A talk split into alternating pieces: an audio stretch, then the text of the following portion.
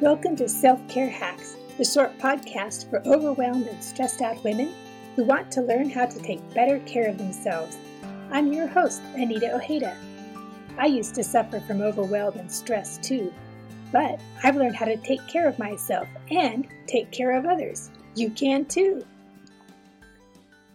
Today, we're going to talk about depression. Not the most exciting topic to talk about on a nice spring day, but hey, we've all felt a little depressed at times. In fact, I've been there. I've lived with a why do I even have to get out of bed today mornings that pressed me into the mattress and made the down comforter feel like a lead blanket. Sleep seemed like the perfect alternative to facing a day filled with rejection and crushed hopes and the quotidian routine of eat, sleep, work, repeat. My guilt had guilt babies. Pedro had experienced a miraculous recovery from cancer, and instead of rejoicing, all I wanted to do was sleep. I felt traumatized without the trauma. The hospital co-pays and credit card bills stretched like an endless river that we would never find the headwaters of.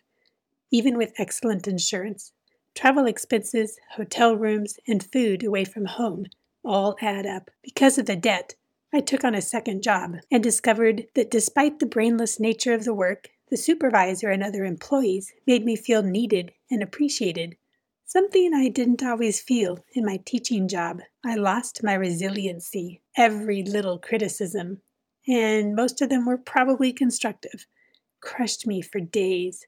If the dog didn't come when I called her, I felt unreasonably angry. My husband suffered from my moodiness.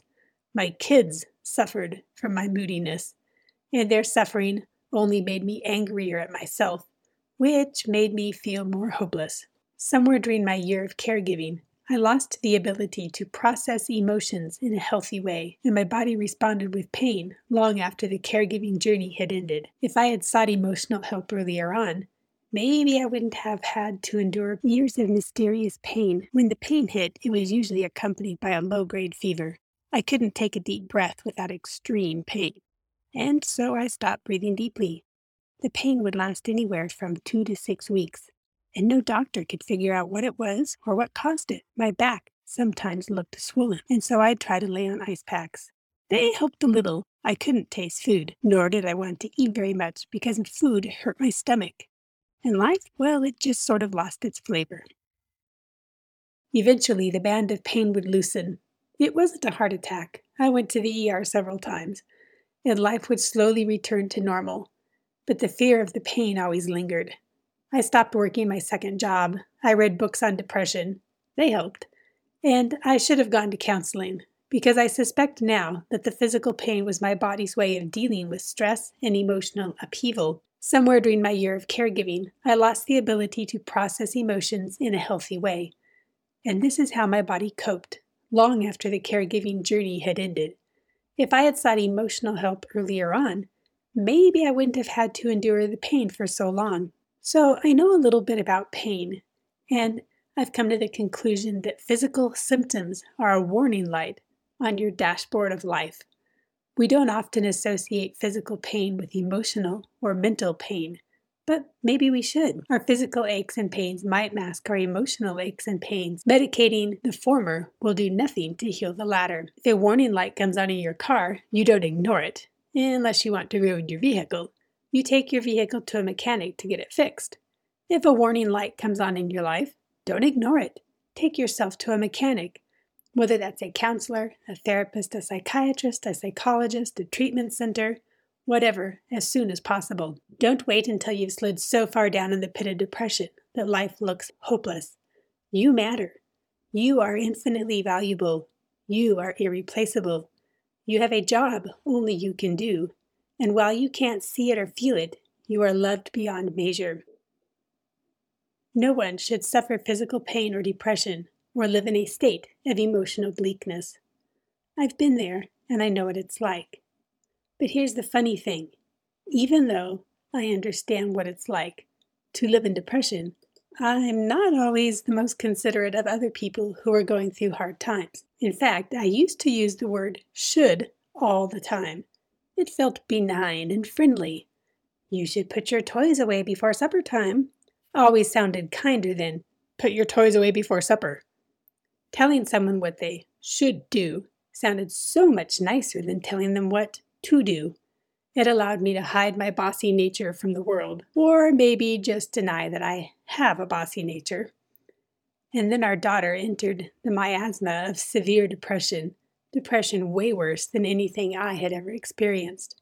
For six months, she struggled to get out of bed in the morning. We forced her to leave the house and locked the doors when we left in an effort to help her not wallow in darkness. She worked each day, under duress, as I volunteered a school in exchange for room and board. We wondered where our self motivated adolescent had gone. I started reading every book I could find on depression, moods, and eating disorders, and a book changed the way I felt about the word should. In Feeling Good, the new mood therapy by Dr. David D. Burns, I learned that should statements cause you to feel pressured and resentful. Paradoxically, you end up feeling apathetic and unmotivated. I'll leave a link to the book in the show notes. I went on to read that should statements can cripple someone who already feels down, opening the way for self loathing and unrealistic expectations. More importantly, I realized I needed to change the way I spoke to others. If I wanted to act in an encouraging way, I needed to eliminate should from my vocabulary. I didn't need to burden my daughter, or anyone else, including myself, with a sandbag of shoulds. Now, should has three different meanings. The first replaces the old fashioned word shall. Should we go to a restaurant for supper, for example? If we started using shall instead of should, shall we go to a restaurant for supper? Folks might wonder what century we were born in. Should also replaces would in some instances. For example, I should think you would apologize. This instance borders on the bossy, and we probably should eliminate that one. Eliminating the third use requires forming new habits of thought. You should pray more if you feel depressed. Not good.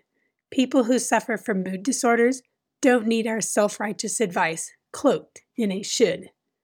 And how often do we do that? So, here are three hacks to help you eliminate should from your vocabulary. Hack number one we need to rethink before we talk. I hate it when people tell me what to do, even if they disguise it with a should. And that's when I'm feeling great, which means we need to rethink our propensity to suggest to other people what we think they should do. We need to ask ourselves is my advice really necessary? Do I really know what I'm talking about? And how will this person react if they're feeling depressed? Hack number two, we need to respect their feelings and their right to feel the feels they feel. We want to enter into other people's worlds and come alongside of them, not dispense advice and spread guilt. So before you give a suggestion, especially if it involves the word should, think about whether or not that suggestion would feel respectful to you. Try it on for size before you use it. And hack number three, learn to rephrase. I learned to rephrase things for example, instead of saying, you should do this or you should do that, I've started asking my adult children, would you like to hear my opinion? Or, would you like my advice? If they say no, I have learned to hold my tongue, which is no small feat. Another way you could rephrase it is to say, Have you considered? And then lay out whatever it is that you would like them to consider. And if they don't want to consider what you offer, let it go. It took time, but I think I've done a pretty good job of eliminating the third form of should from my vocabulary. And believe it or not, my relationships with other people have improved because of it. Who would have thought eliminating one little word could do so much to improve my relationships? Don't forget the two points of today's podcast. The first point if you are experiencing physical pain, Consider it a warning light on your dashboard. Is there some unresolved emotional dilemma that you need to work through? Where would you find the best help? Would it be from a doctor, a therapist, a counselor, a psychiatrist? Whatever it is, know that physical symptoms and mental angst are often related. You can check out Self Care Hacks 089 and learn about the lessons I learned from the book, The Body Keeps the Score. I'll leave a link in the show notes. And then the three hacks for eliminating should from your life.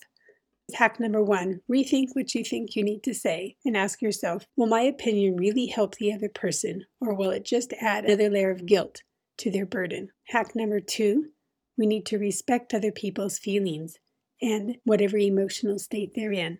And hack number three learn to rephrase suggestions and make sure that the other person is open to receiving them.